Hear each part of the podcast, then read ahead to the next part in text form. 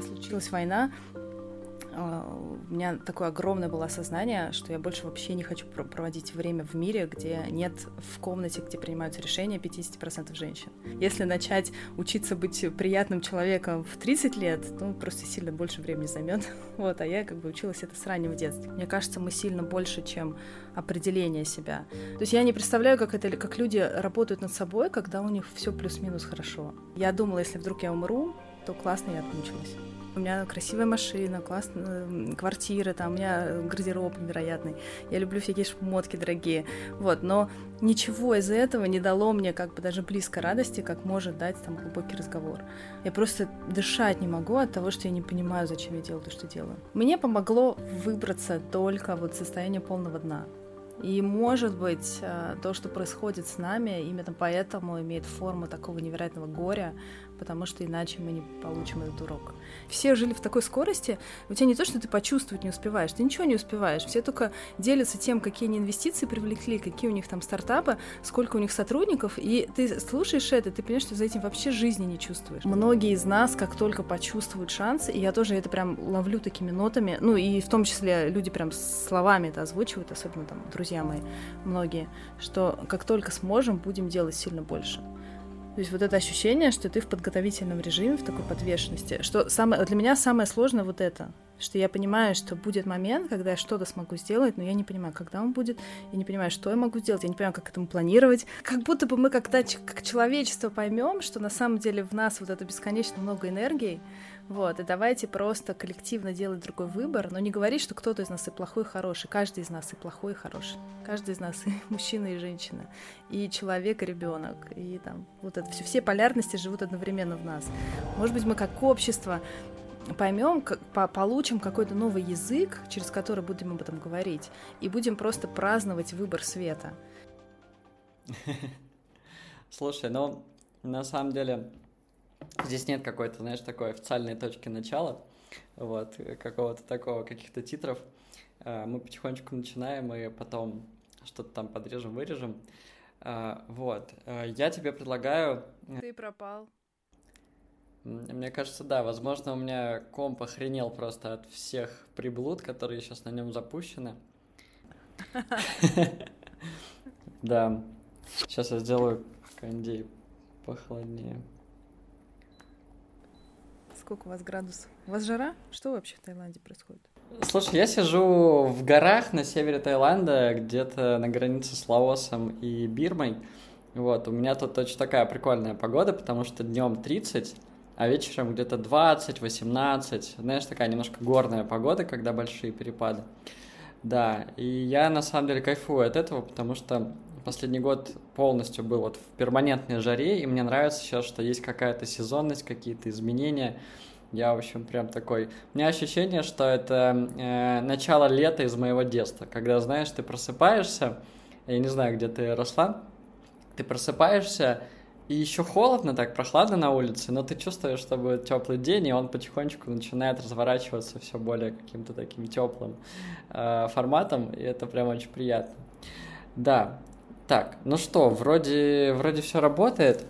Я надеюсь, что она будет работать и дальше. Э, я тебе что хотел предложить, поскольку мы раньше начали, я тебе хотел предложить э, сделать буквально несколько минут э, такую мини-медитацию, да, как-то вдох, вдохнуть, выдохнуть, расслабиться, не знаю, собраться, то, что сейчас нужно.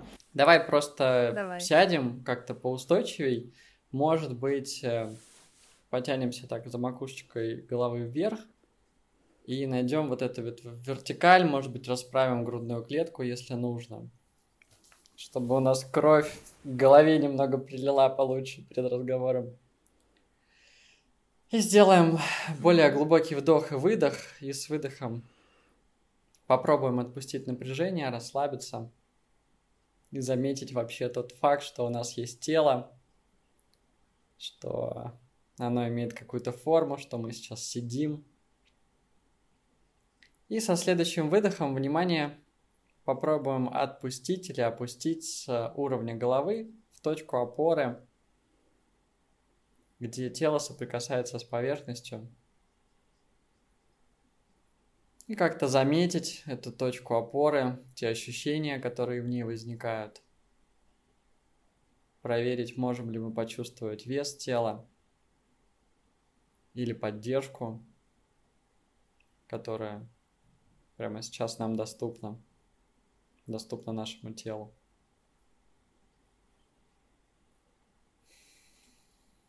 И со следующими вдохами и выдохами предлагаю просто заметить все тело целиком и как-то проверить, какие ощущения есть сейчас в тактильном поле.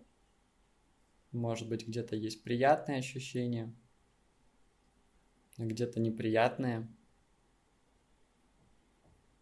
Может быть, где-то есть нейтральные ощущения. И пока мы просто замечаем их, позволяем любому опыту разворачиваться, происходить в тактильном поле.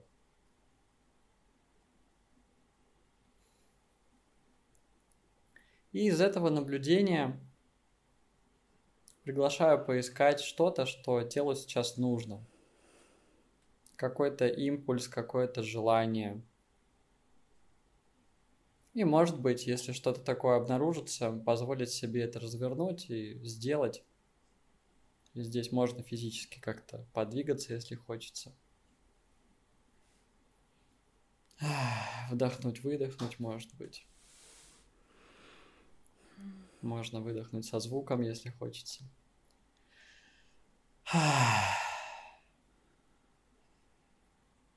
И буквально еще несколько циклов дыханий. Предлагаю просто понаблюдать за дыханием за теми движениями, которые для него характерны в теле. И просто позамечать, какое наше дыхание прямо сейчас. Быстрое или медленное, глубокое или поверхностное, спокойное или прерывистое.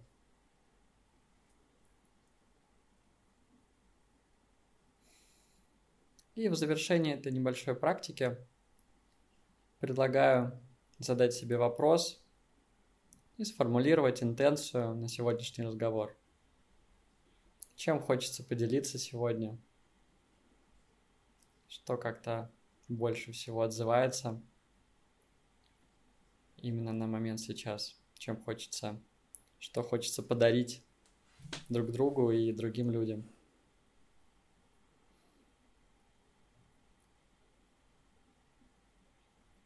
И когда будешь готова, можно потихонечку завершить практику. Да, оглядеться по сторонам, заметить вообще, где ты, я замечу, где я, в каком пространстве. Вот. Здорово, да. Спасибо тебе, что пошла со мной в эту практику. Uh, у нас э, сегодня разговор с Олей Васильевой. Оля Васильева, CEO клиник, э, группы клиник Скандинавия. И я Макс Родин, основатель DeepMind.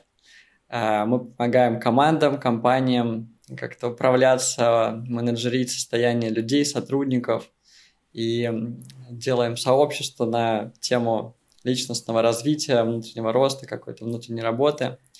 И э, я очень рад, Оля, честно говоря, что мы сегодняшнее утро начинаем с тобой вместе. Э, у меня, правда, уже не утро, но поскольку я достаточно медленный и достаточно медленно вхожу в день, э, вот, для меня это все равно как, как утро, знаешь, такое. Начало рабочего дня у меня, в общем, начинается вместе с тобой. И знаешь, пока я сегодня пил утренний кофе, у меня прекрасная площадка совершенно для этого с видом на рисовые поля, такое место, чтобы немножко подумать, порефлексировать. Я обычно там читаю книгу с утра или что-то такое делаю, чтобы как-то это э, к большему контексту подключиться, а не только к своим постоянным задачам и тому, что нужно раскидывать влево и вправо. Вот. И я немного думал, так рефлексировал, э, почему вот я чувствую радость от того, что у нас сегодня с тобой разговор, да, почему это как-то мне прям по-настоящему так приятно. И э, я пришел к следующему выводу. Мы с тобой, на самом деле, не так давно знакомы, да, мы в этом году познакомились, э, хотя, может быть, как-то где-то раньше, конечно, друг друга замечали по каким-то текстам или еще чему-то, но тем не менее. И мы при этом с тобой даже не виделись живую ни разу, но у меня вот ощущение, что все, там, ты моя подруга, мы с тобой очень хорошо друг друга знаем, и это вообще будет э, по-любому супер. Получится что-то классное там сформулировать, не получится, я знаю, что я просто хорошо проведу время, да, это вот стопудово будет таким образом. Я подумал, что, наверное, такое ощущение у меня возникает э, из двух моментов. Первый момент это то, что в том, что ты делаешь, да, как ты проявляешься, я в основном ну, с этим сталкиваюсь через твой телеграм-канал, через те тексты, которые ты пишешь, а, я чувствую постоянную любовь. И это очень круто, да, это очень какая-то это очень теплая классная штука. И э, когда я вижу что люди могут это транслировать да это меня тоже наполняет на моей стороне.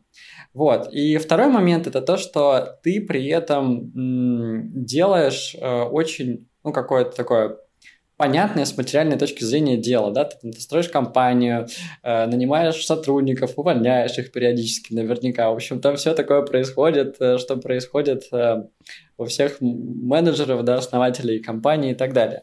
Вот, и когда э, возникает такая комбинация из э, любви и того, что ты должен делать что-то очень материальное, да, и это получается сохранять вместе, это получается транслировать, я от этого супер кайфую, потому что для меня это, знаешь, какой-то на самом деле, э, ну вот в текущей реальности, на текущей стадии там, развития России или, там, не знаю, человечества, это такой как бы уровень высшего пилотажа.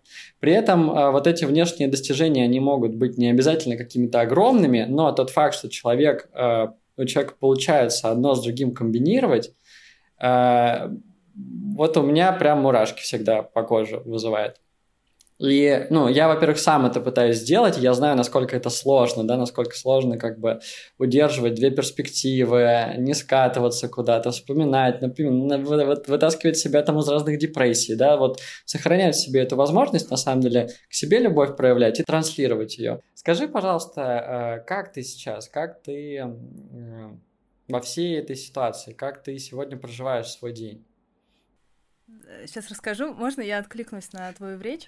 А, Давай. Года два с половиной назад, ну ты, наверное, точнее знаешь, ты выпустил манифест, который просто огромный такой long read, длиннющая статья про то, что такое, кто такой ты, а, что такое DeepMind. Я прочитала во взахлеб, и у меня возникло абсолютно телесное чувство, оно случается со мной, ну, раз пять в год с разными людьми и событиями, что мы с Максом будем дружить.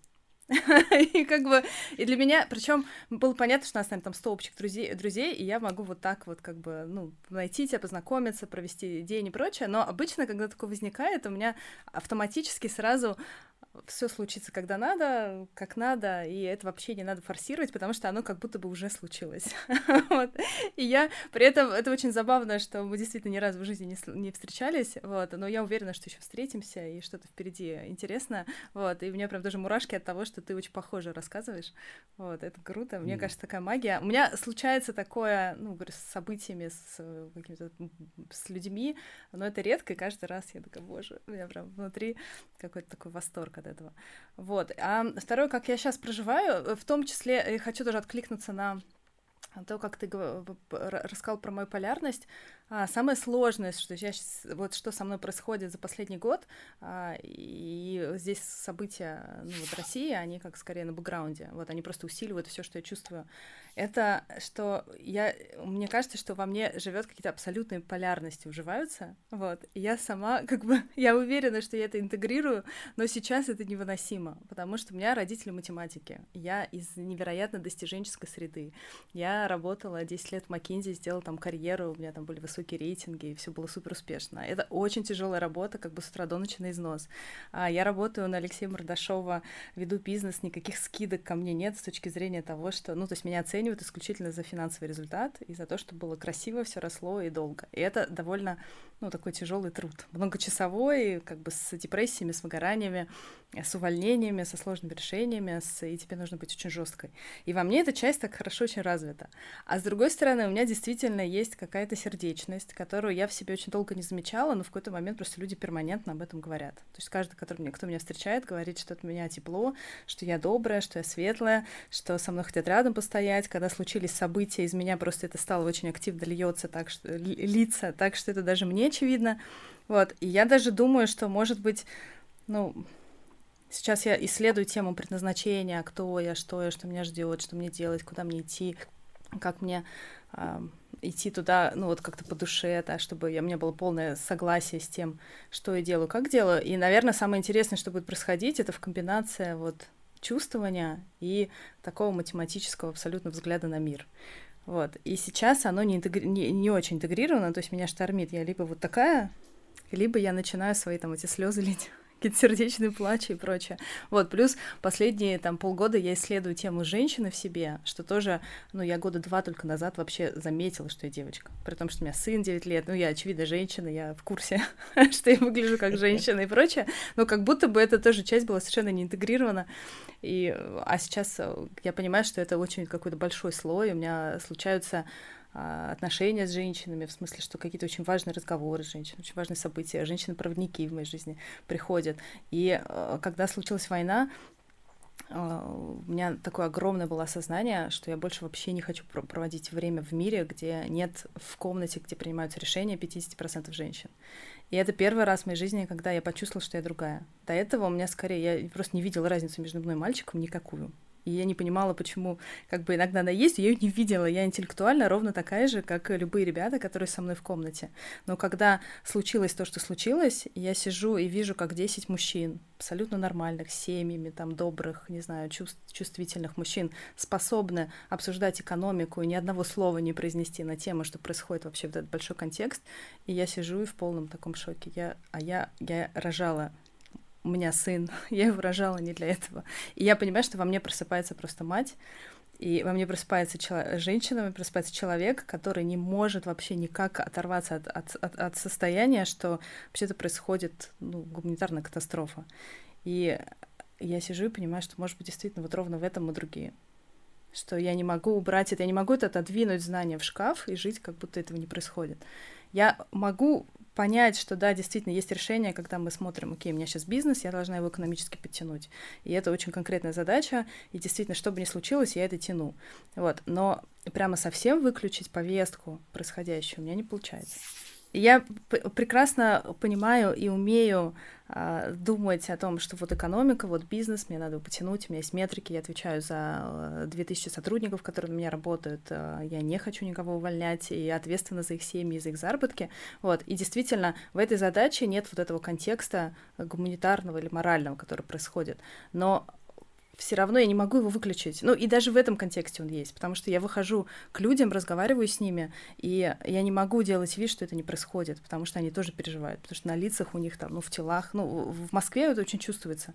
А, ты видишь, что люди по-другому плечи сжали, у них на лицах такие пораненные. Это было очень сильно. В начале февраля, 24 февраля очень сильно было, когда случилась частичная мобилизация, потом это как-то немножко расслабляется, вот, но все равно ты видишь такие сильно пораненные тела. Я вижу это в своих сотрудниках, и я тоже не могу это как бы не, не обсудить с ними.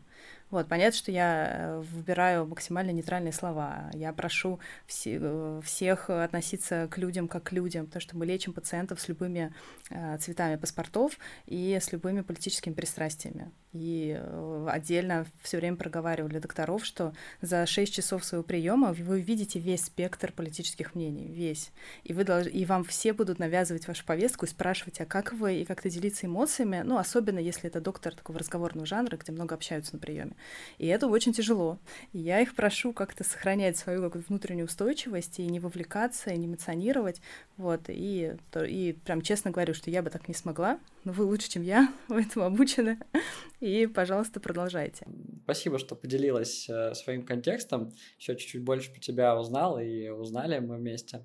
Э, давай, знаешь, э, сделаем такой шаг назад, и вот с сегодняшнего дня перейдем к более широкой картинке у тебя очень много разного опыта, вот, хотя я обычно не особо как-то изучаю там би би биографию и на это не обращаю особого внимания, но просто так получилось, что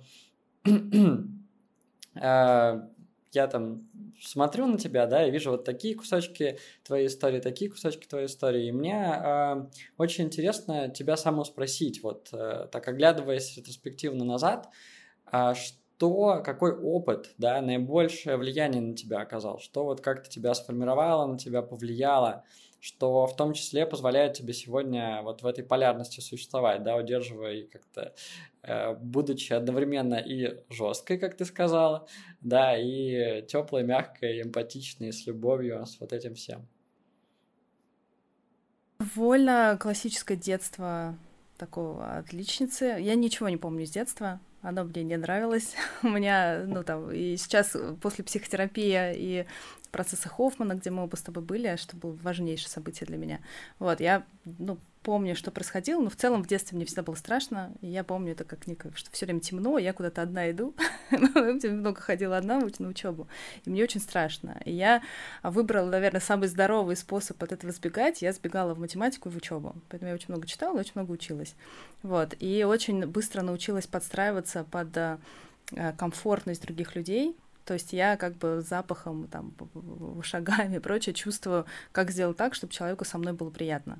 Вот, и это случилось со мной, вот я с 7 лет это помню. Я помню, как я там тестировала дружбу, всегда знала, что ну, вот если ты говоришь гадости людям, они с тобой не дружат. Если говоришь что-то приятное, они с тобой дружат. То есть у меня очень сильно развита вот такая вот как бы, ну, то есть тогда же получилось вот этот достиженческий нерв, что мне казалось, что моя самооценка зависит исключительно от того, получается у меня или нет. Вот. И социальная одобряемость, что в целом два, наверное, самых важных навыка, почему мне потом жизнь такая была, ну, какая-то довольно очень успешная. Сейчас уже я в том состоянии, что я, конечно, благодарю все, что со случилось в детстве. Очень долго со мной жила такая обида, что, может быть, я была бы сильно счастливее, если бы со мной происходила какая-то другая история. Вот, сейчас я на это смотрю, что супер, мне подарили такую суперсилу, потому что если начать учиться быть приятным человеком в 30 лет, то просто сильно больше времени займет. Вот, а я как бы училась это с раннего детства. Вот, но при этом я была такая отличница, и у меня как-то одинаково. А, а, уживалось во мне тоже а, желание учиться, и мне всегда было очень легко выступать, и там как-то был старостой, там, и, не знаю, вот быть суперактивной, это лидерское, все во мне было тоже всегда. А, например, параллельно с этим жила как невероятная стеснительность. То есть вот как только я в роли, когда очень понятно, кто я, что я делаю, вот как староста, там, не знаю, группы, мне очень понятно, кто я. Как только я как Оля, я сразу как бы теряюсь. Вот. А, и в какой-то момент это пришлось прям сильно очень как бы накачивать. И до сих пор мне я учусь, вот прям до сих пор я учусь, что я как Коля, например, попросить помощи. Или как Коля пойти с кем-то там в конфликт. Или как Коля сказать, что мне не нравится, или сказать слово «нет». Это прям огромная как бы проблема до сих пор. Вот. Из интересного, что со мной произошло, я уехала учиться в Швецию в магистратуру после МГУ совершенно неожиданно, ну, как-то спонтанно тоже мне казалось, что почему нет, полтора года, это был там, по-моему, 2005 или что-то такое, еще не было супер много работы в Москве, вот, и мне казалось, что лучше я приобрету образование на английском, чем, ну, пойду как-то непонятно куда работать. Вот. И у меня полностью изменилась та жизнь до и после, потому что в Швеции оказалось, что это невероятно тяжело, просто невероятно. То есть до этого мне, я думала, что я просто самая умная в любой комнате, в которую я захожу, вот, а там я поняла, что я просто не справляюсь ни с английским языком, ни с количеством знаний, ни вот с общей как бы динамикой обучения и прочее, вот, и там мне пришлось прям через силу воли как бы учиться, учиться, учиться. Мне очень хотелось попасть в Макинзи, чтобы попасть в Макинзи, тебя резюме рассматривали только если у тебя там красный диплом, поэтому я просто все свои силы потратила на учебу. Вот, поступила в итоге в Макинзи, поехала в Москву, и там начался какой-то такой Диснейленд в плане того, что ты проводишь время с людьми, которые ровно такие, как ты. Они все любят что-то делать, они все суперактивные, все очень веселые, все очень умные. Это было прям такое счастливое время. Вот, ну, такое невероятно прям счастливое, реально, только Диснейлендом это называю. Вот, но при этом надо понимать, что вот Швеция мне подарила ощущение себя как человека, который хочет жить исключительно по каким-то ценностям. Сейчас я уже слово ценности мало использую, потому что ну, как будто бы я хочу прям найти какие-то другие формы. Мне кажется, мы сильно больше, чем определение себя. А, но э, вот на тот момент жизни оно у меня, ну, вот, как бы невероятно было для меня важно, потому что я говорю, окей, я хочу... В, в МГУ, когда я училась, там все все время списывали, тусили, я тусовалась с золотой молодежью, вот. Ну, то есть, и мне все время было ощущение, что что-то в этом такое не классное, вот. А в Швеции, когда я увидела таких правильных ребят, которые говорят, я пишу работу, мне не важно, какая оценка, но на ней стоит мое имя. Это вот разговор, который полностью изменил мою жизнь. Мне друг Маркус говорит, а, на ней мое имя, я ее сделаю хорошо. Я такая, вау, я тоже так хочу. Я хочу отвечать за свое имя. То есть вот Шве... и после Швеции у меня почти не осталось друзей из МГУ. То есть я вернулась, и у меня полностью там обновился, как бы, ну, может, пара человек только, вот кто до сих пор со мной. А, и дальше в Макинди, Макинди, вот, но там я поехала в Гарвард учиться, вышла замуж тоже за коллегу из Макинди, а, как-то, но в, там в какой-то момент я просто перестала справляться с тем, как много, э, ну, я делаю, как, и, ну, в общем, там у меня полностью нашла меня вот эта травма недостаточности, что вся моя самооценка была привязана к тому, получается мне или нет. Вот, работа была невероятно тяжелая, я слишком много работала, слишком мало уделяла внимания себе и семье и прочему. Мне кажется, я лет 6, вот с 30 до 36 была в такой депрессии вялотекущей. Ну, меня никогда не диагностировали клинически, вот. Но у меня было полное ощущение, что я не хочу. Каждое утро я вставала и знала, что я не хочу просыпаться. И я всегда писала об этом пост, наверное, самый искренний мой пост в канале, что Абсолютно всегда у меня... Ну, это, кстати, было вот с нуля лет до 36. Э, я думала, если вдруг я умру, то классно я отмучилась. И я не знаю, как это совмещалось, и я не знаю, почему я не думала, что это не окей. Вот, со стороны я выглядела как очень успешная, очень симпатичная, у меня там семья классная, сын, там муж, все как с картинки, вот, и, в общем, полные блага, вот, и там, не знаю, Гарвард закончила. Всем очень нравится, что я Гарвард закончила, и, в общем, а, а в реальности я себя ощущаю просто, как будто я хочу умереть. Вот, и в какой-то момент, это 20 год, у меня это просто нашел пик. Вот я поймала невероятно, ну, то есть я поймала уже осознанные мысли, там, когда я на постоянной основе думаю, что вот бы заболеть чем-то неизлечимым, чтобы просто сделать полный чекаут. А, и вот тогда я пошла на психотерапию и пошла просто во все, вот везде, где я видела и чувствовала, что человек может мне помочь, или какая-то программа мне может помочь, или там курсы по медитации или еще что-то, я везде вписывалась, ходила, ходила, и до сих пор я очень активна, я делаю, наверное, там в любой момент времени я, во-первых, хожу к психологу, во-вторых, у меня бывает часто по два психолога, то есть я иногда с кем-то совмещаю моего основного, а, и я всегда вписана там в одну-две программы, которые такие более долгие, где я что-то изучаю, что-то исследую, прочее. И э, как только у меня сердечко внутри кликает, что туда надо идти, то я тоже туда иду сразу, и потому что окей, значит, там что-то полезное будет. На сегодняшний момент я полностью разобралась там, кто я, что я, что у меня с детством, что у меня за отношения с мамой и с папой, почему у меня сломался брак, почему я чувствовала себя в депрессии, почему там, ну, прочее. То есть у меня, я как бы, ну, прям радикально сильнее себя чувствую, а однозначно чувствую себя счастливее. Вот, я все еще иногда ловлю такие депрессии. Вот сейчас, например, последние две недели я прям поняла, что я как будто вернулась вот в два года назад, потому что по ощущениям телесным, там, настроенческим и прочее, это как будто вот те же «Привет, депрессия, снова ты». вот. Но я уже знаю, что я могу на нее посмотреть со стороны, я могу, я знаю, что работает для меня, чтобы не сделать АБЦД, чтобы как бы выскочить. Я уверена, что я выскочу. И даже сейчас я такая думаю, может быть, мне как-то глубоко туда занырнуть, чтобы еще раз прикоснуться, почему, почему мне так страшно. Вот, ну, то есть я там ловлю вот эту как депрессию как страх будущего такого, или как бы страх того, что, ну, радости для меня нет. И, э, ну, как-то я перестаю себя ощущать как человека энергичного, оптимистичного и смотрящего в будущее как-то имеющий перспективы про себя и про будущее. Вот, и я думаю, окей, может быть, мне там как-то завернуть. Вот, ну то есть так, такая, знаешь, определяющая история была скорее, что путь достижения а, в какой-то момент супер быстро, ну не быстро, но привел меня к такой точке, что я больше, мне там нет радости вообще. И до сих пор я очень материальный человек, я очень люблю, у меня красивая машина, классная квартира, там у меня гардероб невероятный, я люблю всякие шмотки дорогие, вот, но ничего из этого не дало мне как бы даже близко радости, как может дать там глубокий разговор. Вот. Или как дать осмысленной работы. В какой-то момент в Маккинзи я помню, что я просто дышать не могу от того, что я не понимаю, зачем я делаю то, что делаю. И когда я не понимаю, ну, оно уничтожает тебя. И ты это тянешь, и ты там на силе, на силе воли, там, вперед вперед, но просто не понимаешь. Вот. С медициной мне, конечно, дико повезло, что медицина всегда осмыслена. То есть, что бы ни случилось снаружи, mm-hmm. ты как бы знаешь, что у меня вот есть пациент, я хочу ему помочь. У меня есть сотрудник, я хочу ему помочь. Этого как бы, это самодостаточно. Как. Да, я могу очень хорошо понять э, вот эту историю осмысленной деятельности, потому что у меня тоже дело mm-hmm. со смыслом, и для меня с наиболее важным каким-то смыслом, который я вообще нашел да, в своей жизни, это э, помогать людям с их состоянием, говорить, что состояние имеет значение, и делиться какими-то инструментами, которые э, помогают с этим как-то работать, взаимодействовать.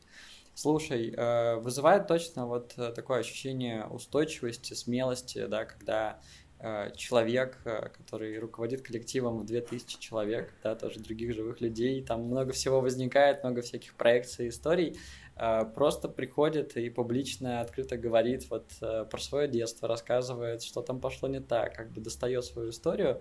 Э, это, это вызывает у меня, конечно, такие очень какие-то приятные, хорошие ощущения. Вот.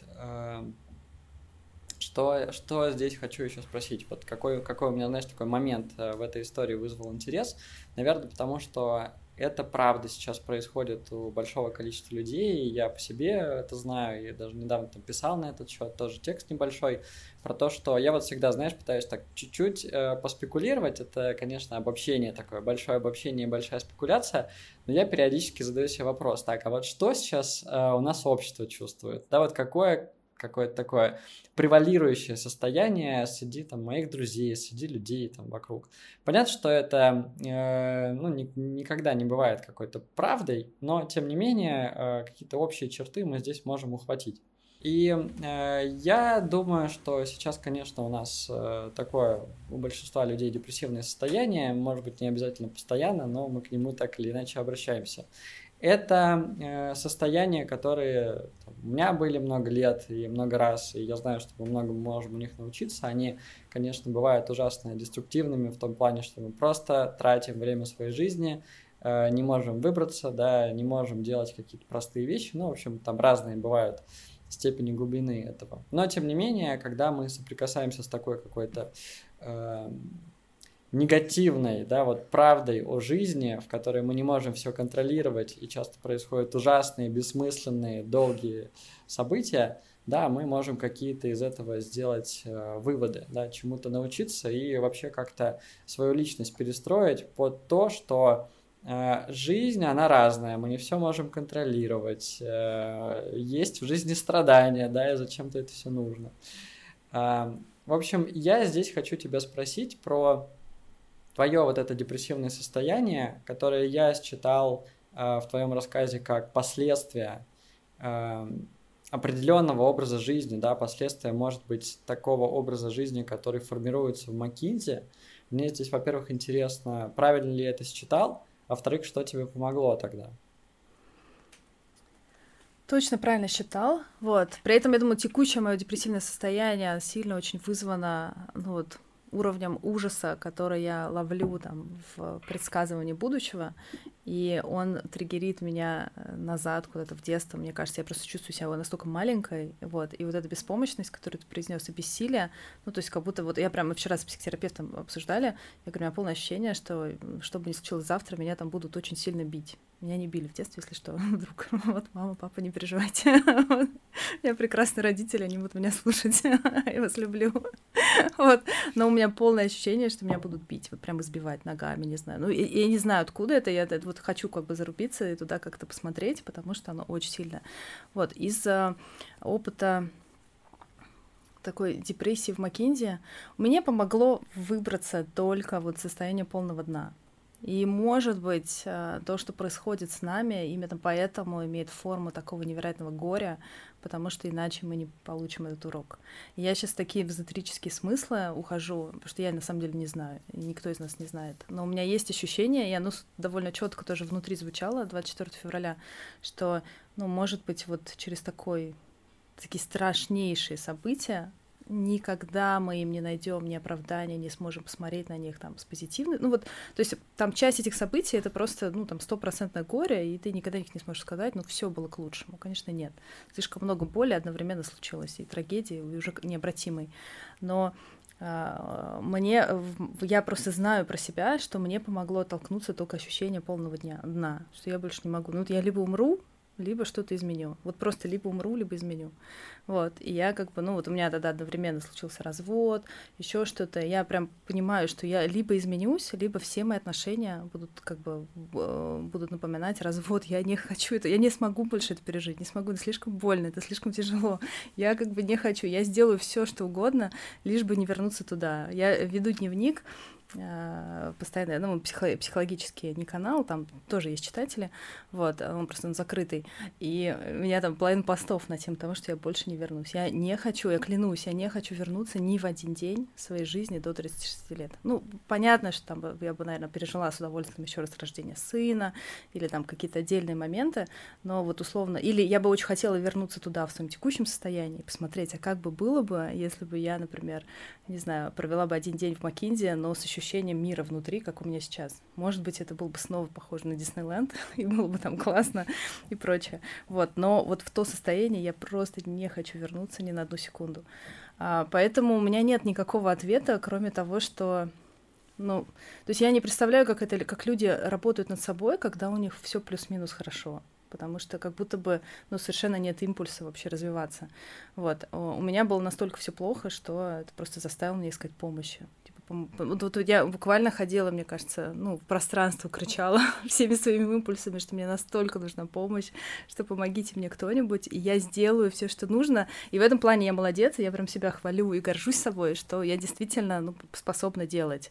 В том плане, что если мне скажут, попробуй, вот, не знаю, медитацию. Мне не нравится медитировать, но я пойду, ну, там я много часов провела, да, я пойду и буду пробовать. Потом там решу, оно мое, не мое. Или там я буду ходить на психотерапию не потому, что мне там классно, а потому что, ну, ну просто окей, все, это надо, это моя гигиена, это моя поддержка. Посмотрим, что сейчас. Слушай, но угу. А что, что вот э, это за позиция такая, да, или какой-то голос, или, не знаю, место, да, откуда ты действуешь, что тебя все-таки заставило искать эту помощь? Ты можешь как-то это сформулировать, назвать, не знаю, заметить? Я понимаю, что это очень абстрактная какая-то штука, но вот как, как позиция. Мне кажется, это внутри такой импульс жизни что я все mm-hmm. равно всегда себя чувствую неваляшкой, которая поднимется. Всегда. Mm-hmm. Я знаю, что я поднимусь. И это как будто бы, а, ну, прям мое. Я, я думаю, что с этим родилась. Такое, как будто бы жизнь mm. возьмет меня на слабо, ну, слабо грубая формулировка, но тем не менее, я поднимусь.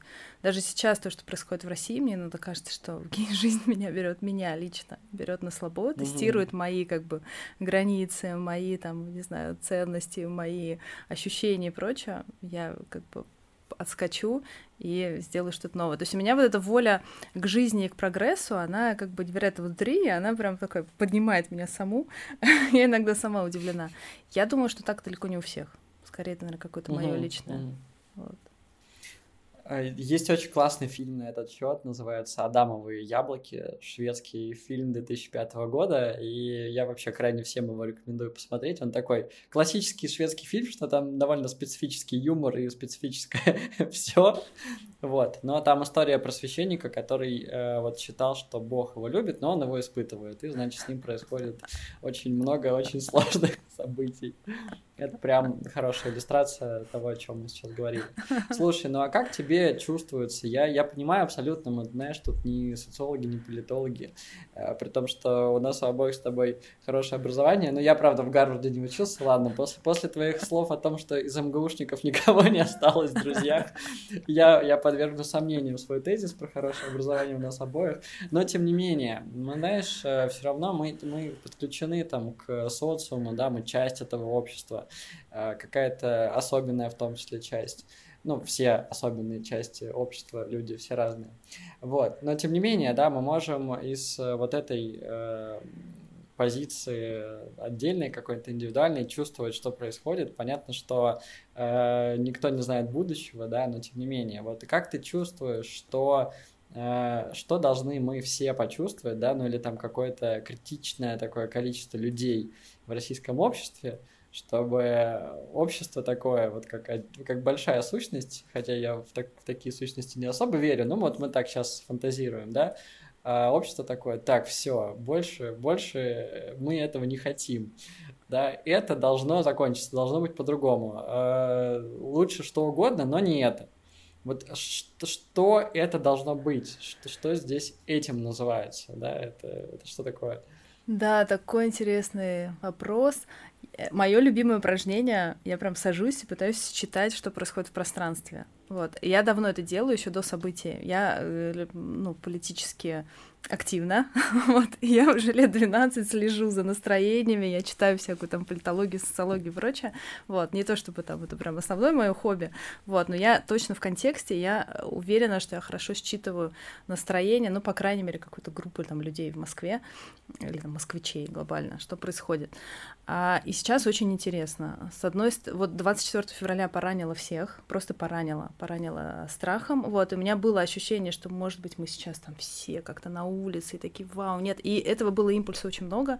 Я помню, там э, вышло одновременно, там, не знаю, врачи против. Это было два письма, которые одновременно делались, и в каждом было по 6 тысяч подписей. Врачи никогда вообще ни за что не голосуют. Это очень консервативная среда, очень такая напуганная. Ну, просто по, по, по, по экспертности, вот как бы профиля и по характеру вообще работы. Вот. И тут как бы, ну, то есть как бы невероятный был импульс, вот. Но потом страх преварировал, и скорее люди, кто, ну, как бы был страх такой, он эм, превратился в побег человек.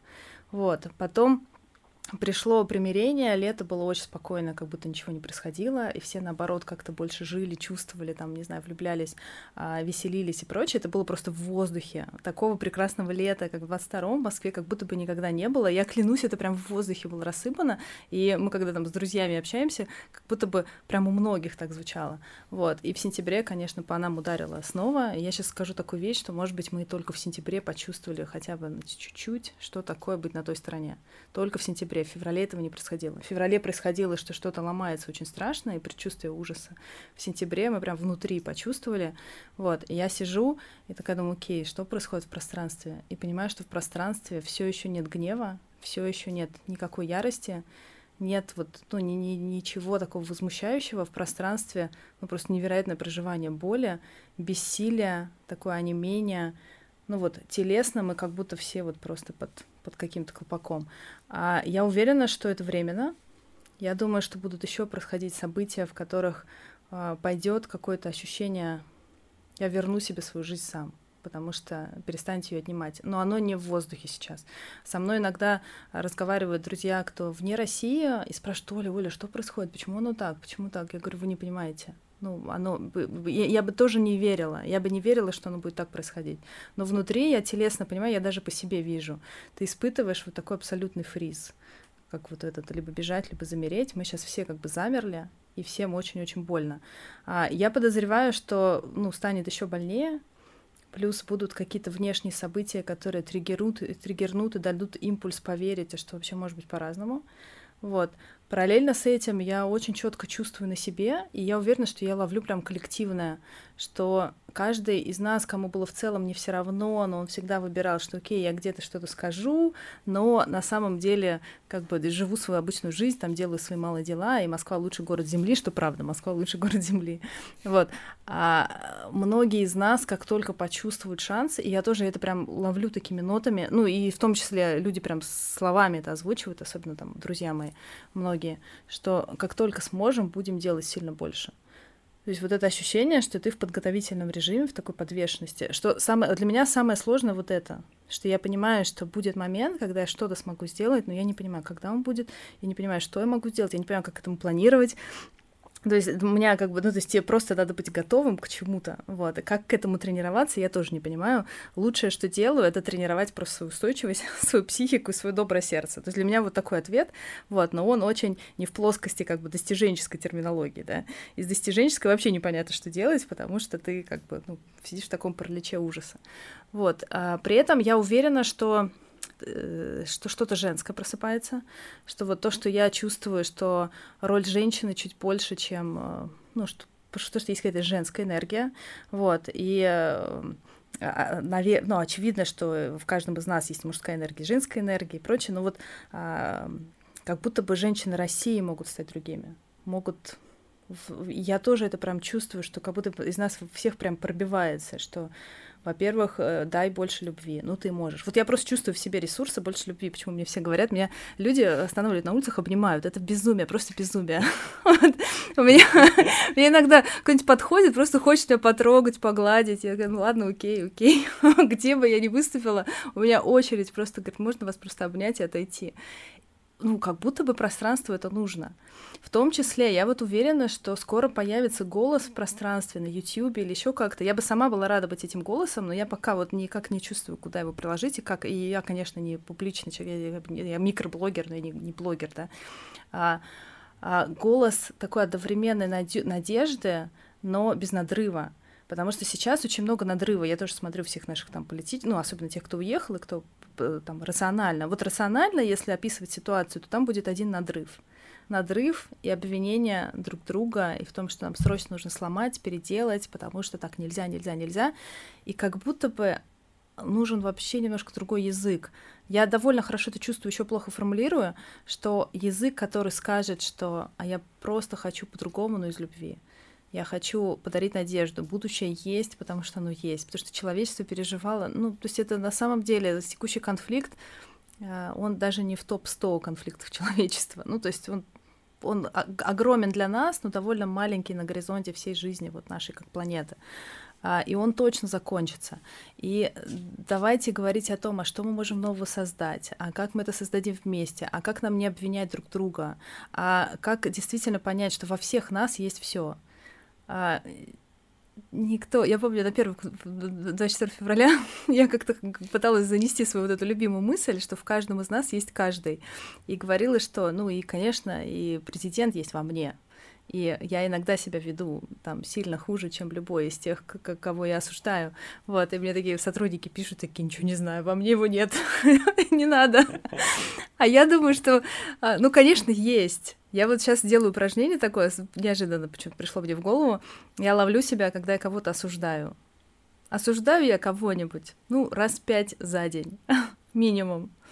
Кому я злорадствую, я э, завидую, я обесцениваю, я говорю про кого-нибудь, там, типа, ну, конечно, у него не получилось, потому что он дурак. Я, ну, я это делаю про себя. Я, конечно, не транслирую это там текстами или там видосами, но я это думаю. И это не... Когда ты это думаешь, это не сильно отличается от тех, кто это транслирует голосом. Вот, и я и, и, и, и когда я замечаю, что я так думаю, ну я не могу, ну как бы, come on, мы все одинаковые. Никто из нас, ни ты, ни я, мы не лучше их, вообще не лучше. Мы стараемся, просто стараемся делать каждый день чуть-чуть другой выбор. Ну, и, и как будто бы мы как-то как человечество поймем, что на самом деле в нас вот это бесконечно много энергии, вот, и давайте просто коллективно делать другой выбор, но не говорить, что кто-то из нас и плохой, и хороший. Каждый из нас и плохой, и хороший. Каждый из нас и мужчина, и женщина, и человек, и ребенок, и там вот это все, все полярности живут одновременно в нас. Может быть, мы как общество поймем, как, по, получим какой-то новый язык, через который будем об этом говорить, и будем просто праздновать выбор света. Не потому, что тьма это плохо, а потому что есть тьма, есть свет, все наши узоры, все это как бы рождение и смерть, это все совершенно э, сов... ну, это все вместе, это нельзя отделить. Если убрать от нас э, ночь, то как бы не будет и дня. Вот. Но как будто бы признать все темное и все светлое и просто стараться дел- делать выбор про светлую сторону. Вот ты даешь очень такую э, интегрирующую картинку, знаешь, э, синтезирующую, которая объединяет все, которая э, вот эти точки между черным и белым наполняет еще какими-то полутонами. И мне, конечно, это безусловно импонирует. И я надеюсь, что для такой картинки мира в будущем будет гораздо больше места. Да, она нужна этому пространству, нужна э, там, не, не только этой стране, но и вообще всему миру, потому что она действительно помогает как-то Э, интегрировать разные голоса, да, и уменьшать вот такой деструктивный конфликт, э, который мы сейчас переживаем. И э, я здесь точно согласен с тобой, знаешь, мне это как-то так откликается отзывается, что вот признание в себе разных частей, да, вот такого маленького Путина, это точно необходимый какой-то шаг для того, чтобы найти способы строить новый мир, да, в котором как раз-таки вот эти разные группы или голоса, они тоже интегрируются, потому что если ты в себе не можешь это заметить, да, как-то дружелюбно к этому отнестись в конечном итоге, да, и дать этому место, интегрировать, то у тебя нет такой возможности сделать это как-то снаружи. И, ну, я здесь однозначно согласен, что в каждом из нас есть вот эта вот маленькая трехлетка или там четырехлетка, которая не чувствует безопасность, которая не понимает, э, ну, каких-то границ, да, которая хочет, чтобы было так, как вот ей нужно, и пока как ей нужно не будет, она не успокоится, да, и стучит кулачками, и абсолютно как-то не может еще, не, недоступна ей вот эта вот эмпатия к другим людям, там, второе лицо, позиция другого человека. Конечно, это у всех у нас есть, э, вопрос в том, а можем ли мы это признать, заметить, и доступны ли, ли нам какие-то еще другие роли, другие голоса, или мы там только в этой позиции застряли, и при этом еще и пост главы государства занимаем. А, ну да ладно. Слушай, Слушай, я, да. Да, появился iPhone, я все в поисках, знаешь, я даже завела себе канал, пока он не публичный, где под названием «Будущее есть», я там пишу причины, почему будущее может быть лучше, чем предыдущее. И мне нравится идея, что я не хочу вернуться в 23 февраля, мне там не нравилось. Понятно, что оно было получше, чем 24, но э, я не хочу туда вернуться, я хочу дожить, и э, я готова поставить там свою жизнь, свои силы, свои ресурсы и свою энергию на то, чтобы просто увеличить шанс шансы, что это будущее случится, но я хочу, чтобы оно было круче, чем 23 февраля. Вот просто прям level up круче. А, и наверное, придется пройти через какие-то, ну, ужасные там турбулентные времена, вот, но я как бы готова. А, и я, в общем, один из таких примеров, iPhone появился, мне кажется, 12, 13, 14 лет назад, изменил просто все, как мы общаемся, и это произошло вот так вот.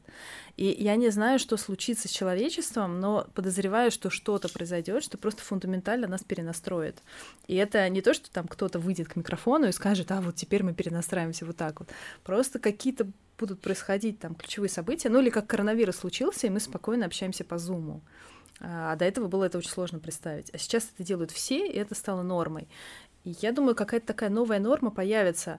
А, мне мечтается, что эта новая норма подарит нам всем чувство, что мы на самом деле, что нет разницы между мной и Максом, вообще ее нет, что мы на самом деле одно единое. Вот. Это действительно такая очень христианская или там религиозная концепция, какое-то божественное, да, что мы просто все дети Божьи. Я, кстати, не использую слово Бог ну, для себя, не считаю себя религиозной, но я mm. верю во что-то высшее, абсолютно точно. Для меня это факт медицинский буквально. Вот. И либо мы как человечество просто поймем, что когда больно тебе, больно мне. Вот. И научить, ну, как-то вот будет такой вайринг произойдет. Либо мы на самом деле поймем, что в нас много частей, и это гораздо легче интеллектуально осознать, потому что все-таки, как бы, когда Максу больно, я могу отключиться, вот. Но поэтому, но в целом заметить, что я на самом деле и насильник, и жертва, вот, а, может быть чуть легче. Может быть вообще будет какой-то ответ там из сбоку, из сер... не знаю, вообще неожиданный, вот. И мы как все человечество перепишемся и такие, о, окей. Вот, может быть, будет ответ, что а, чем ты аутентичнее, проявленнее, тем лучше. Вот, э, то есть то, что я на самом деле делаю, транслирую, что это окей быть мной. Мне очень страшно а, казаться странной, очень страшно. Вот, каждое вот наше с тобой интервью просто автоматически закрывает, я не знаю, 30% карьерных возможностей для меня. Ну, потому что никто не хочет странненькую э, женщину в, как бы гендиром какой-нибудь крупной компании. Просто автоматически сразу закрываются для меня возможности. Я с этим окей, я давно об этом подумала и решила, что файн, вот, но я все равно хочу транслировать, что я на самом деле начала так раскрываться, потому что я пыталась объяснить моим медлидером, что вы красивы как есть, и врачами все время пыталась, вы обаятельны как есть, вам не нужно стараться натянуть на себя образ какого-то идеального, там, не знаю, классного, среднего доктора, вы не сможете. Я говорю, вы как лидеры разные.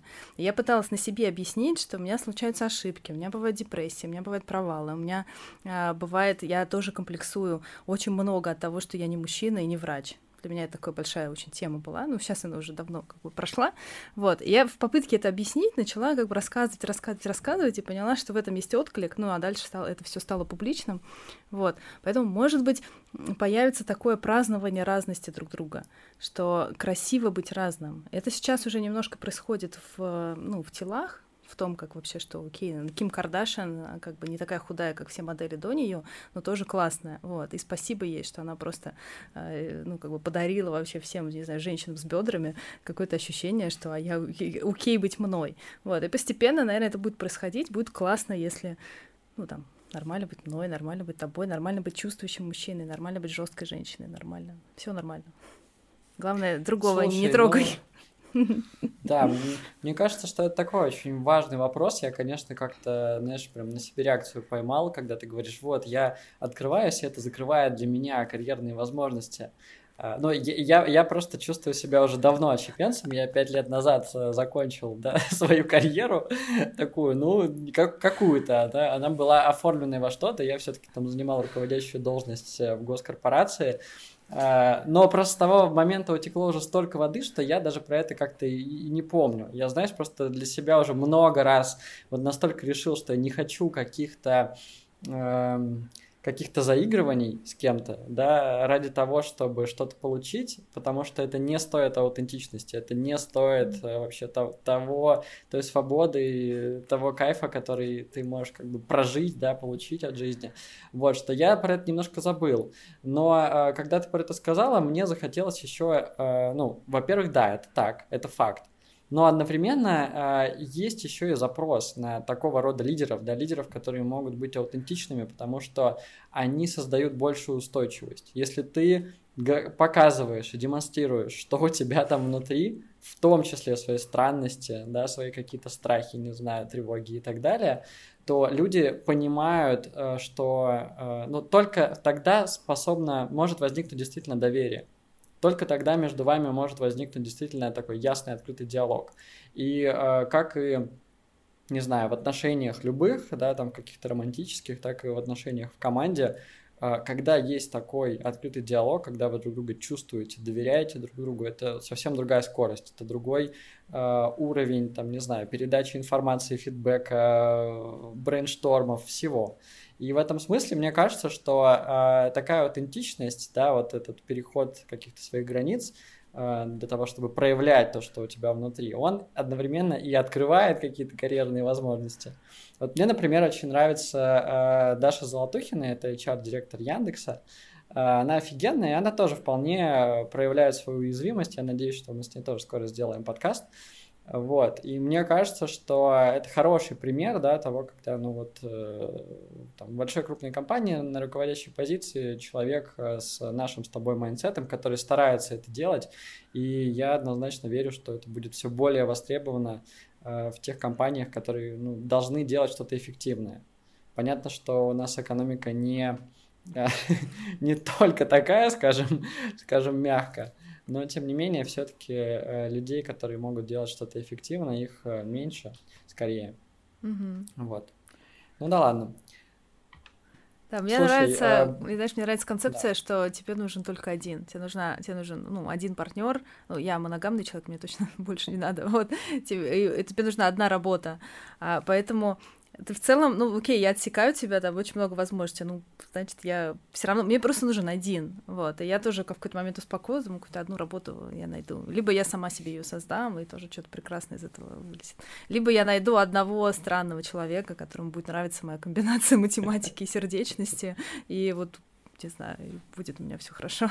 Короче, вот здесь я оптимизм включает. Мне кажется, что, ну там, если бы мне нужно было бы иметь 100 оферов рабочих, то, конечно, это очень стрессово. Вот, но один как-нибудь случится, даже в российской госэкономике.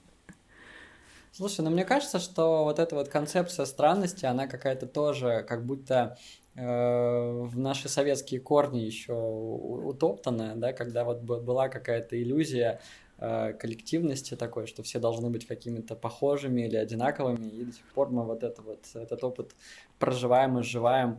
И при этом в реальности очень много примеров, когда э, срабатывает как раз-таки что-то обратное. Знаешь, есть такой э, парень абсолютно невероятный, который э, наблюдает за поездами по всему миру. Я пришлю потом э, его инстаграм тебе и тоже в, в описании выпуска положу. Это очень странный парень. Он записывает каждый день ролики, где он наблюдает, как разные поезда приезжают на станции. Ну и, или он в них катается. И он вот он, он это любит, он этим занимается. Это довольно странно странное такое как бы хобби, ну то есть если бы я из своей перспективы на это посмотрел, такой, я бы этим не занимался, это не прикольно.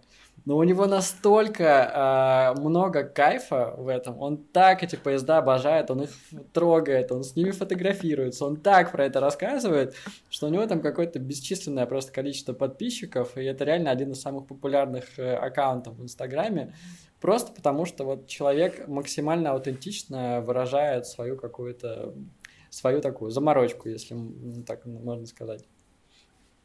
Слушай, э, большой такой уже мы блок информации с тобой исследовали, это было очень интересно. Э, я думаю, что мы можем потихонечку завершать, и у меня эм, наконец припасен такой вопрос, эм, тоже достаточно серьезный, но мы можем его попробовать сделать э, чуть-чуть полегче, как-то просто к нему отнестись. Знаешь, я хочу тебя такую штуку спросить. Вот, опять же, смотря как-то на то, что сейчас происходит, да, не обязательно про вот этот такой социально-политический контекст, может быть, это что-то другое. А, как ты сама можешь сформулировать, что для тебя, вот для, для Оли Васильевой, да, в 2022 году, а, в конце этого года, вау, год заканчивается. Это, это, конечно, удивительный факт. Ну ладно, как ты чувствуешь, что для тебя является сейчас э, наиважнейшим вызовом, который ты решаешь, вот, который ты как-то проживаешь, преодолеваешь, если это слово здесь надо использовать? Давай на эту тему поразмышляем немножко. Да, давай. У меня внутри живет довольно устойчивая вера, что у России есть будущее, у меня есть будущее. Это будущее другое, оно красивее, чем было одно про любовь, про творчество, про созидание, про раскрытие и прочее. Я не могу вам гарантировать, что так будет, но уверенность у меня прям есть внутри. Вот. А при этом параллельно я, конечно, ловлю все эти эмоции от того, что, скорее всего, в ближайшие пару лет будет невероятно больно. А, и когда мой критический ум начинает рисовать ну, вот такой алгоритм или там дерево решений, да, что может быть, может быть так пойти, может так пойти, может так, все это выглядит плохо, больно и сложно. Вот. И я э, периодически себя вот так накачиваю, что ну там все будет хорошо, все будет хорошо, все будет хорошо, а потом все равно пропадаю в то, что мне просто, ну, ловлю себя на том, что у меня там поясницу сорвало, что у меня тело плачет, что я там что-нибудь зажираю сладкое или еще что-то в состоянии полного страха, что я не представляю, вот как, как, вот, ну, мне больше нравится метафора, что как будто бы вот когда на машине попадаешь в аварию, вот, и, допустим, на повороте ты уже знаешь, что ты врезаешься в столб или падаешь в обочину, но ты еще как бы на повороте, и ты уже ничего не можешь сделать. И у меня ощущение, что мы ровно в том моменте истории, что все уже случилось. Как вот я уверена, что у нас с тобой будет дружба, что, может быть, там 80 лет нам будет с тобой, и мы будем как-то это вспоминать, это смешно, это подкаст. То есть как будто бы оно уже случилось, вот, но мы еще это не прожили. И мы, к сожалению, э, люди, я верю в душу, я верю, а, я разговариваю со своей душой, это тоже отдельно можем потом поговорить на эту тему. А, но правда в том, что мы телесные существа, и вот телесная Оля очень боится, что у меня завтра, а, ну, что со мной может что-то случиться, что моим сыном может что-то случиться, что мне придется сокращать бизнес или менять работу, или у меня будет период, когда мне не будет денег вообще, или еще что-то, или будет страшно выходить на улицу. Ну, то есть я начинаю как бы вот эти все сценарии, вот, и они довольно нерадостная. Единственный мой ответ, и сейчас вот я думаю, окей, может быть, мне прямо идти на какую-то медитацию вот такого доверия к миру. Потому что единственное, что осталось, это просто доверять. Доверяй миру, что оно как-то сложится с тобой. А, и контролируй то, что ты можешь контролировать. Вот я себе каждое утро говорю, окей, что я могу контролировать? Я могу контролировать, как я сплю, как я двигаюсь, как я ем. Это в моих руках.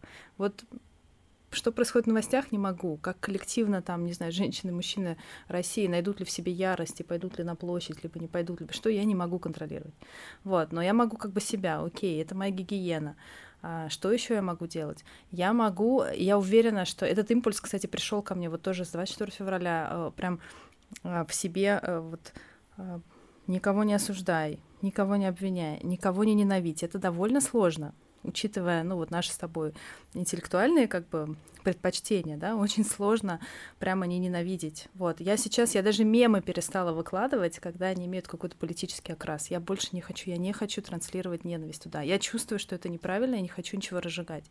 Я э, недавно слушала любимого нашего иногента Юрия Дудя, вот, и он в конце задает вопрос, а в чем сила? И у меня прям, знаешь, такой резкий мысль в голову, что самая настоящая сила будет в том, когда люди начнут переобуваться, вот прям конкретно переобуваться, чтобы не говорить им, что это из-за вас. И я знаю, что для меня это будет самое сложное, потому что мне хочется просто ходить и орать, что это из-за вас, из-за вас. Вот я ходила на митинги на все, я там прочее, а вы из-за вас, из-за вас, из-за вас, как бы вот это все. И я понимаю, что вот это будет мой вызов, и мне придется с ним как-то работать, и мне придется, ну, в общем, Э, не структурированно говорю, в общем, такое, знаешь, хочется как-то подытожить четко. Ну, то есть первое это какая-то вот я прям э, прошу себя а, и, и на силе воли, либо на какой-то поддержке, или на всех там мотивационных таких тактиках, да, заниматься гигиеной своего состояния, просто базово физического, это первое. Второе, продолжать верить и думаю, что вот мы с тобой как-то делали, у тебя был класснейший и с тайским ман буддистом, женщиной, медитация. Да, мета, да, мета, мета медитация. Я случайно подключилась к этому каналу, была вообще в машине за рулем, ну, то есть припарковалась, вот, сделала мету, меня просто нахлынула на меня любовь. Yeah. И я думаю, что, может быть, если это делать, как бы это вот будет целительно. Потому что когда ты ловишь вот это состояние любви, ты действительно такой, да, все правда к лучшему, все все не то что к лучшему, но оно придет, как бы послезавтра будет лучше, чем завтра, моя любимая мантра. Про завтра я не знаю, но послезавтра будет гарантированно лучше, чем завтра. Вот. И, и здесь вот сейчас попытаюсь как бы вот, вот я думаю, мне туда надо идти. Я сейчас стала серьезно думать про э, молитвы. Вот я, ну, я говорю, мне не нравится религия как институт, поэтому слово молитва у меня прям сразу такое как будто как бы не очень. Но с другой стороны, если про молитву просто думать, про какой-то очищающий разговор внутри себя, в общем, я сейчас ищу как-то в поиске вот чего-то, что, может быть, я могу делать на постоянной основе, чтобы перезаписывала то, как я думаю о жизни. Вот. И, э, ну, и, и последнее, как-то, ну, можешь кого-то поддержать, поддержи. Можешь там что-то сделать хорошее, сделай. Не можешь, не ругай себя, не делай. Вот. У меня, ну вот, у меня есть работа, я как бы работаю, у меня есть там какие-то планы. Вот. Работа тоже такой сложный очень вызов, потому что раньше у нас всегда были планы на там большой рост, на покупки и прочее. Мы за две недели до э, событий сделали предложение крупной очень московской сети о покупке. Вот. И для меня это был бы 2х, ну, то есть рост бизнеса в два раза и такой большой вызов. И наконец-то мы бы стали федеральным игроком. В общем, это как бы совпадало со всеми моими тайнами, там, мечтами и желаниями про медицинский бизнес. А, естественно, мы это отозвали и сейчас как бы все на стопе. И сейчас такое время, что ты как бы не развиваешься, вот. И я такая, окей, я не, пока не вижу в себе импульса какой-то творческой энергии, ну вот именно в компании. Я вижу импульс на сохранение и на, ну вот на просто как бы давайте удержа, удержимся, что есть, и смотрим по сторонам. Но надеюсь, что в какой-то момент появится еще импульс, окей, что мы еще можем сделать. Вот, соответственно, я вот об этом думаю. Но ну, конечно, это очень тяжело. Обнимаю каждого, кому тяжело. Всем, кто остался в России, мы, правда, чувствуем себя одинокими. Я поэтому так часто пишу, что я не уезжаю. И отдельно посвящаю, потому что здесь очень одиноко. Вот есть это ощущение, что а, ну, тебя покинули все что мир, и вот это ограни... это очень тяжело. Вот, я, у меня сейчас нет ни одной визы, я думаю, мне все говорят, ну сделай визу, а мне прям кажется, что я пойду делать визу. и мне скажут, что я работаю на санкционную компанию, под санкциями. И все чуть-чуть меня в черный список. Просто я понимаю, что это такие страшилки, но все равно вот это ощущение, что мир сжимается у тебя. А я такая, ну, ну, ну я, я нормальный русский, нормальный, я правда. Вот. Ну, то есть это сложно. Вот то состояние, в котором мы есть, сложно, но оно и красивое тоже. Потому что я помню, знаешь, в девятнадцатом году наш друг Лёша Иванов, или в 20-м мы с ним познакомились, он там, знаешь, звал встретиться первый раз, потому что мы были онлайн знакомы, он такой, давай пересечемся. Такой, у меня есть 40 минут. Я думаю, боже, как. Я говорю, Лёш, я не встречаюсь ни с кем на 40 минут. я из дома не ухожу. Я не успею даже сесть, раздеться, я как бы кофе не успею заказать за 40 минут. Вот. А и, и я такая, думаю, как мне... Ну, то есть это не к Лёше вопрос, он мы там близкий друг, и мы очень нежны друг другу, вот. Но а, я думаю, как мне надоели вот эти москвичи, которые пытаются тебя впихнуть в график по 30-40 минут. Говорю, просто задолбали. Вот, и действительно, у тебя до коронавируса все жили в такой скорости, у тебя не то, что ты почувствовать не успеваешь, ты ничего не успеваешь, все только делятся тем, какие они инвестиции привлекли, какие у них там стартапы, сколько у них сотрудников, и ты слушаешь это, ты понимаешь, что за этим вообще жизни не чувствуешь. А сейчас, ну, как бы это очень глупо рассказывать, сколько ты денег привлек и прочее. И это дарит вот такую паузу интимного, близкого общения и желание посидеть рядышком и уйти куда-то вглубь, вне вот этих вот достиженческих никаких метрик. И в России это очень сильно выражено. Про, про, вот про комьюнити, который там в Ереване, в Турции, ничего не могу сказать, просто не знаю. Вот. Но в России это очень много, и я такая, давайте это ценить, потому что это прям очень красиво. И, может быть, именно это нас приведет к чему-то другому, что мы будем это. Ты можешь в том числе сейчас такой прекрасный шанс вообще все, кто хотел, допустим, обновить там свой социальный круг, ну или с какими-то новыми людьми познакомиться. Сейчас лучшее время, потому что люди готовы знакомиться, у них есть время и есть вот этот вакуум, вот, что все уехали, все твои друзья уехали, вот, и, значит, освободилось какое-то пространство в душе, такого, может быть, я познакомлюсь с кем-то, с кем откликается. Вот, в общем, сложное очень время, я себя как могу глажу, прям так глажу. Олечка получится. вот. А, и оно получится, да. Ну, как-то будет тяжело. Но потом, но, но, но послезавтра будет лучше, чем завтра. Спасибо тебе за, за такой многомерный ответ, многоярусный. А, и для меня это красивые слова, честно говоря, мне очень откликается какой-то, знаешь, зов к чему-то более глубокому, неважно там через что мы его находим, через э, что реализуем, как называем, там религия, молитва или э, разговоры не о работе, но я вот прям недавно, мы тоже тут гуляли, э, с Дашей, с моей женой, и такие, блин, так жаль, что Э, в такой момент люди не разворачиваются к каким-то вот таким мудрым вещам, которые до них люди накопали, да, и причем не, не один раз, а много-много раз, там, в разных каких-то э, совсем контекстах, но так или иначе пришли к одним и тем же похожим выводам. Вот сейчас самое время как-то эти выводы освежить и на себя примерить, но, к сожалению, не очень большого количества людей получается это сделать. Но, может быть, это правда нас куда-то туда сподвигнет.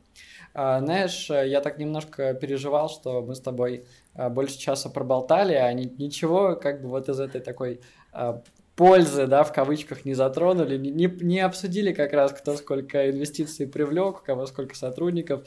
И когда ты говорила, у меня это полностью вообще само растворилось, отпало, я такой, блин, это вообще все не важно так классно, что мы можем, э, когда там во вторник утром, да, с тобой занырнуть на какую-то большую глубину и на самом деле обсудить то, что действительно волнует, то, что там мы сейчас проживаем. И спасибо тебе огромное, что ты поделилась так Э, честно, так откровенно, вот этим своим сокровенным внутренним каким-то контекстом. Я думаю, что это для очень многих людей э, может быть полезно и будет такой опорой, э, может быть, не в виде каких-то материальных вещей, да, не в виде каких-то новых знаний таких вот, которые можно там в скиллы куда-то положить, но я, собственно, эти диалоги, эти разговоры провожу за чем-то именно таким.